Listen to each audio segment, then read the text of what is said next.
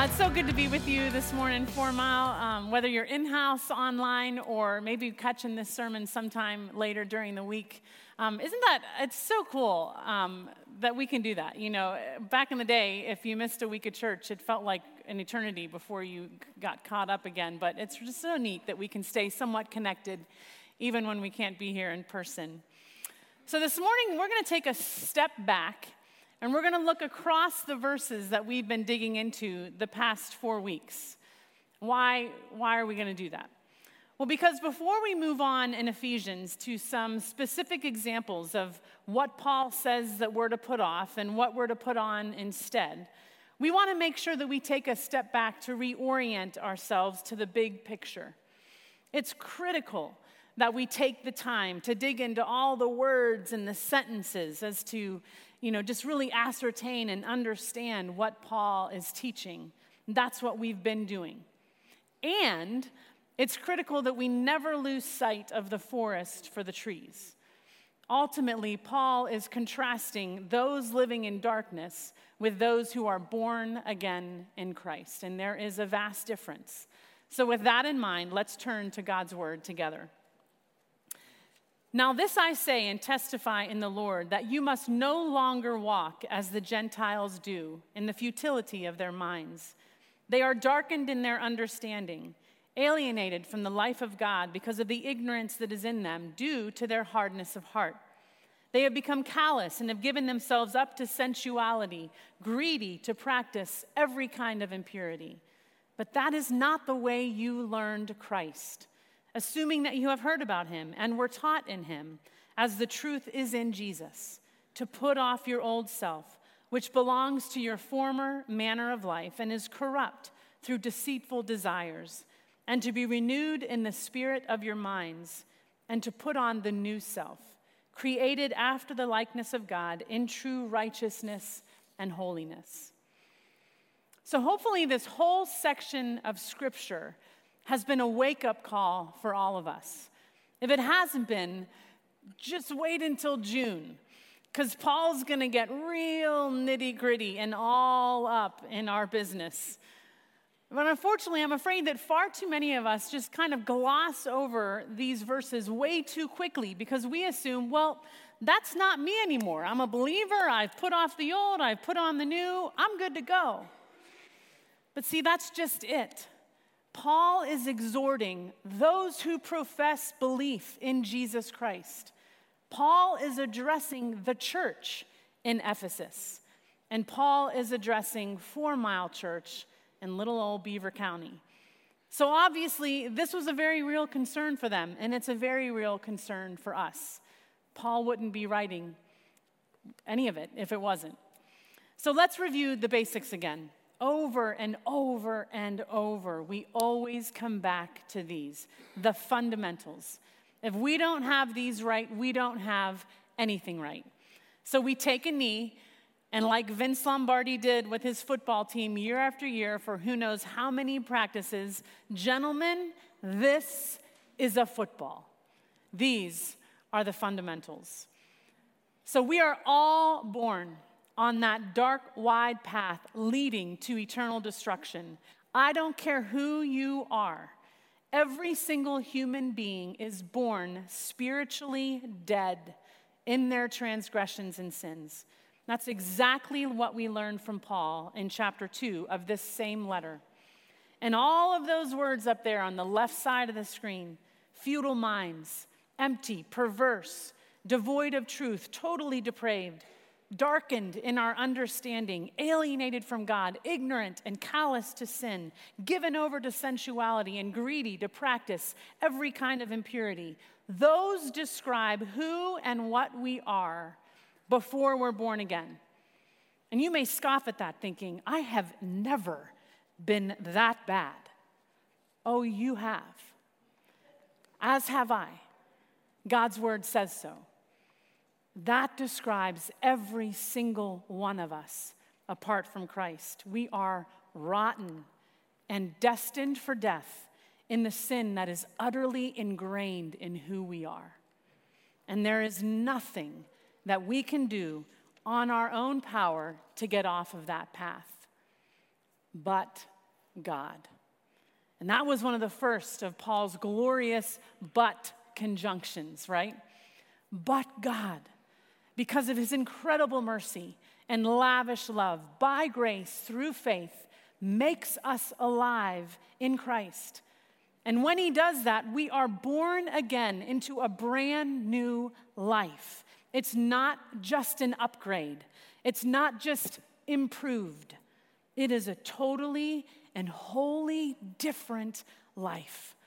By the power of the Holy Spirit, we are washed by that drop of Christ's blood, rescued from the road that leads to destruction, and placed on that narrow, well lit path. And that happens in a moment. And that moment is called justification. It only needs to happen once. Once we have been rescued and cleansed by Christ's blood, reconciled to the Father, it is a done deal. We are marked in Christ with a seal, the promised Holy Spirit, who is a deposit guaranteeing our inheritance until the redemption of those who are God's possession to the praise of his glory. That's what Paul assures us of in chapter 1. But here's the thing if you've been with us throughout our whole series through the book of Ephesians, you know that we spent a good deal of time considering this image. Virtually every human being on the planet is asking those questions on the left. We're trying to figure out who we are. What is our identity? Where did I come from? Where will I go when I die? And why am I here? Well, if we're not born again, we're trying to answer and figure all of that out with futile minds, darkened in our understanding, perverse, devoid of truth. Is there any wonder why there is so much chaos and confusion? But, there it is again. When we are born again, when we are justified, we are renewed from all of that and given new life in Christ. Everything changes. And I mean everything. In Him, through the power of the Word of God, the power of the Holy Spirit within us, our minds are made new. Our understanding is illuminated, and we begin to be able to answer all those questions we begin to learn that we have a whole new identity in Christ. And so begins our walk of sanctification. And no matter how old we are, or what we do, or how smart we are when we're born again, we all start out on that road as babes.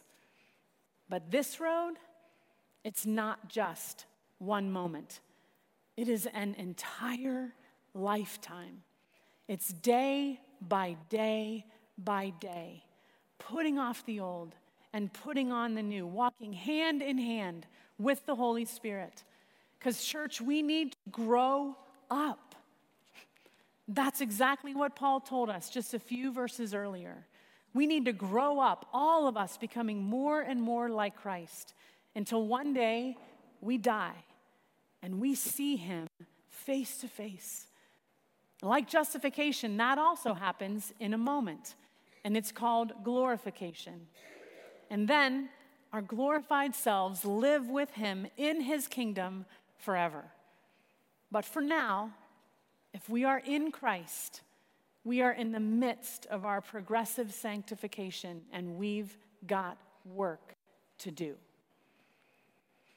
Did you ever notice, though, that it seems like some individuals come to Christ and progress rather quickly down that path of sanctification. But then there are others who come to Christ and their growth seems to progress much more slowly. I don't know about you, but I sure wish mine was faster. I don't want to deal with my sin anymore. I just get so sick of the fight sometimes. I get so weary of feeling like I'm just not gaining as much ground as I would like. No matter where you are on that road or that continuum, I think we can all agree that every believer can identify with the struggle to grow in sanctification in a world full of distractions out here and with hearts and minds still wrestling with sin in here. Because we have to remember, apart from Christ, our deceitful desires rule over our inner being. When we're born again, it's not that we no longer have deceitful desires and we don't sin anymore. No, it's that our sin no longer rules over or controls us. We have been set free from its stranglehold on us, the stranglehold it had on our desires that, are, that ruled over us when we were in sin. Best news ever. But that road is long, it's hard. And sometimes I feel like I take two steps forward just to take several back again. I ran into some quotes that were really helpful and encouraging to me as I prepared for this morning, and I hope that they will be for you as well. Martin Luther, a hugely significant figure during the Protestant Reformation in the 1500s, wrote to a friend of his these words. He said, I sit here at ease, hardened and unfeeling, alas, praying little, grieving little for the church of God, burning rather in the fierce fires of my untamed flesh. It comes to this I should be a fire in the spirit. In reality, I am a fire in the flesh with lust, laziness, idleness, sleepiness. I really can stand it no longer. Pray for me, I beg you. For in my seclusion here, I am submerged in sins. St. Augustine, who lived during the fourth and fifth centuries and also significantly influenced the church's theology, said this He said, I was astonished that although I now loved God, I did not persist in my enjoyment of him. And then, in the form of a prayer, Augustine wrote, Your beauty drew me to you, but soon I was dragged away from you by my own weight. And in dismay, I plunged again into the things of this world, as though I had sensed the fragrance of the fair, but was not yet able to eat of it. John Piper, an author and pastor, still alive and well today, speaks of this struggle when he writes, I was made to know and enjoy God. I was freed to pursue that knowledge concerning God and that joy with all my heart. And then, to my dismay, I discovered that it's not easy. God would have to transform my heart to do what a heart cannot make itself do, namely, want what it ought to want. Only God can make the depraved heart desire God. And finally, the Apostle Paul spoke of this struggle when he wrote in Romans 7 I have the desire to do what is good, but I cannot carry it out. For what I do is not the good I want to do. No, the evil I do not want to do, this I keep on doing. And so I find this law at work. When I want to do good, evil is right there with me. For in my inner being, I delight in God's law, but I see another law at work in the members of my body, waging war against the law of my mind and making me a prisoner of the law of sin at work within my members. What a wretched man I am! Who will rescue me from this body of death? Thanks be to God through Jesus Christ our Lord. Now, what I do not want you to hear this morning is that it's okay to just kind of throw your hands up in resignation because clearly everybody struggles this way. This is just the human condition, so what are you going to do? No, what I have prayed this morning is that we would be encouraged to know that we're not alone in the struggle to progress down that well lit path and that we would fully give ourselves to do whatever it takes to progress down that well lit path.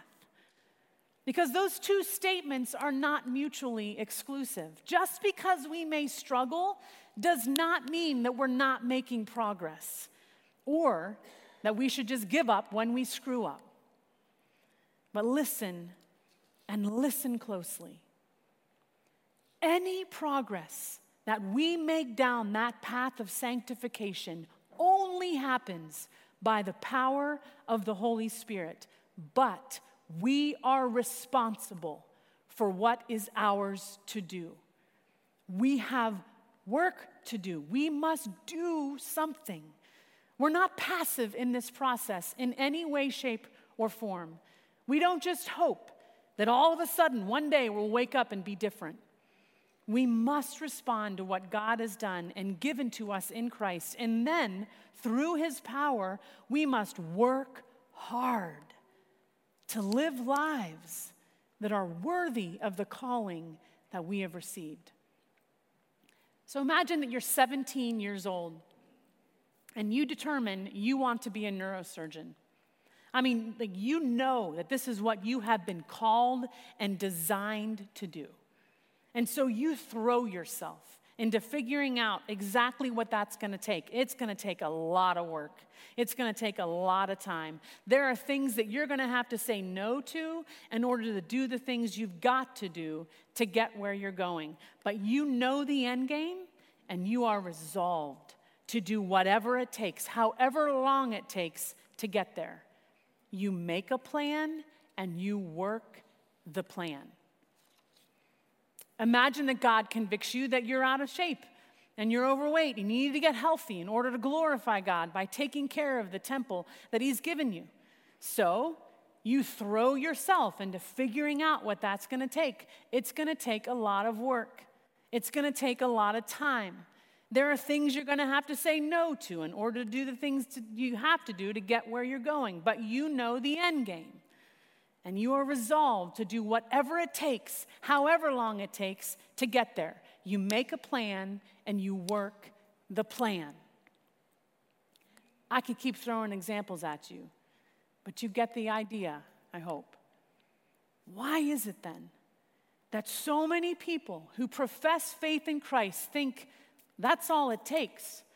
I've said a prayer, I come to church every now and then, I'm good.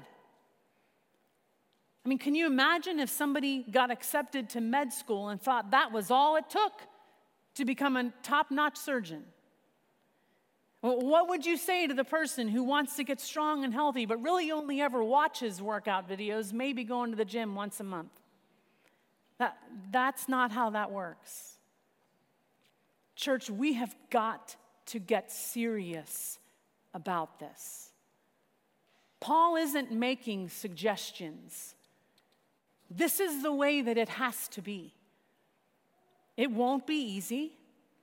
It's not always going to be fun. We're not going to see results overnight. But if we have been born again and we are on that road of sanctification, Paul has laid out the plan. And now, through the power of the Holy Spirit, we've got to work that plan day after day after day. And we never get a day off. Every day, we've got to get up.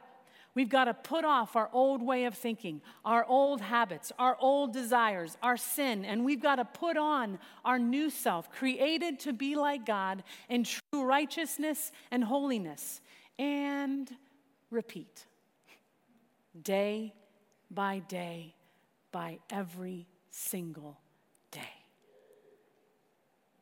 You may very well be able to identify with Martin Luther, St. Augustine, John Piper, the Apostle Paul. I know, I know that I can.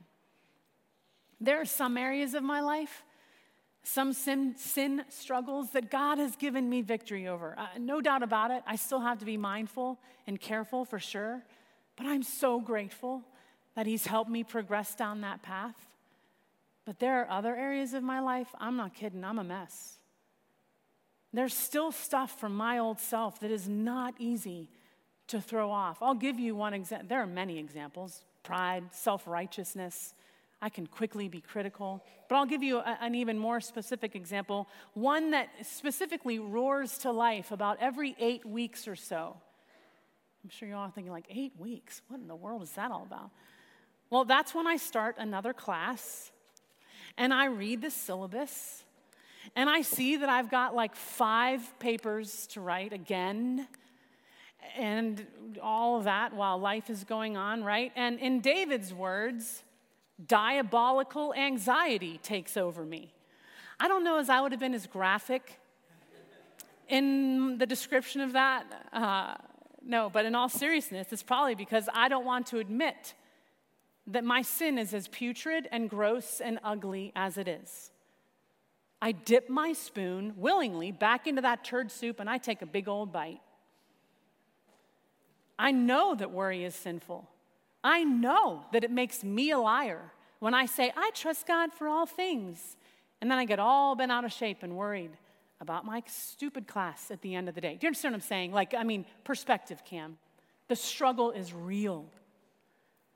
And worse yet, I may throw it off one day, only to pick it right back up the next and decide I want to wear it again. I hate it. I hate it. And I beg God almost daily to help me hate it more. To hate my sin as much as He does. To help me put off my, my old self, my self absorption, my anxiety, my deceitful desires a million times a day if I have to.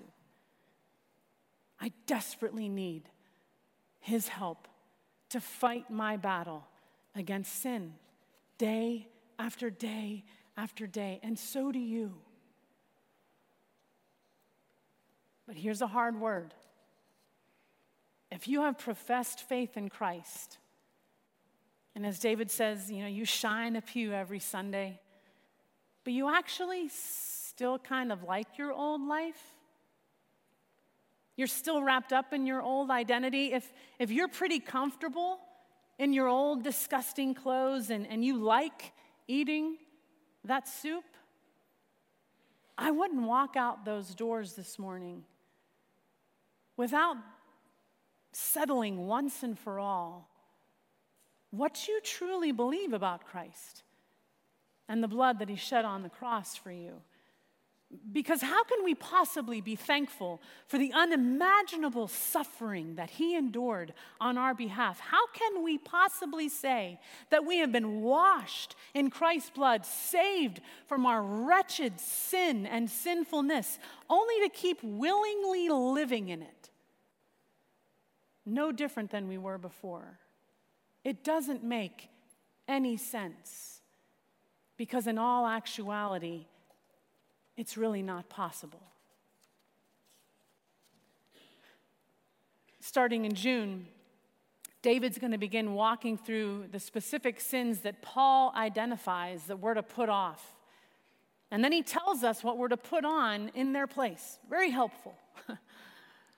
We've already started, you know, going back and forth on all the sermons, and they're hard teachings, church. I'm telling you what, like, again, we read through them and we think, well, I don't got a problem with that. Oh, we all do.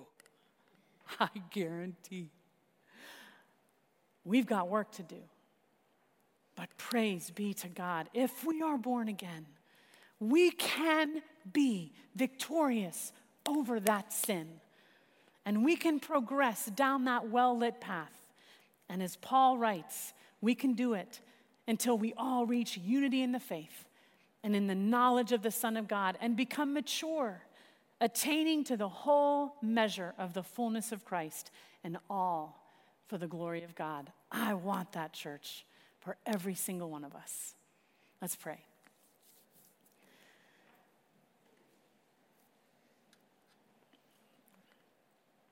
God, we confess that we, uh, we kind of prefer the sermons, the teachings, the scriptures that tell us how loved we are and, and how you're just so good and, and we have so many blessings in you, and all of those things are true. Yes and amen. It's really hard to hear, Lord. It's really hard to see our sin. And the fact that even when we say one thing, we do another. God, we, we hate our sin.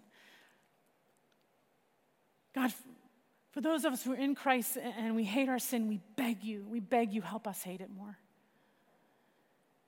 And for those who aren't, Lord, we ask, open eyes, shine your light, make it be irresistible. God, we need to be rescued. We need your grace. We need your spirit. We need your help. We want to walk down that path. We want to be more like Jesus. We long for that. We can't do it on our own. I thank you that you've given us your spirit. I thank you that you've given us each other. I thank you, God, that we can be encouraged, that we're not alone. Help us, Lord. Help us to take another step today and the next day and the next day and the next for our good and your glory, we pray in Jesus' name. Amen. So, for our response time, we're just going to leave this slide up here, and I want to urge you to consider if you've been born again, are you daily doing the hard work through the power of the Holy Spirit to put off your old self, your old ways, so that you can put on true righteousness and holiness? If you're struggling, take heart, be encouraged. It's not easy. You're not alone, but Jesus is worthy of our greatest efforts to live lives worthy of Him, that are pleasing to Him. If you find that you're still dressing up in the putrid clothes of sin every day, living according to your old identity, and you're not all that mad about it, perhaps you've never been born again. But today is the day of salvation. May every single one of us humble ourselves before the Lord in this word this morning. And may we respond to the conviction, counsel, and comfort that the Holy Spirit so graciously gives us. Let's do that.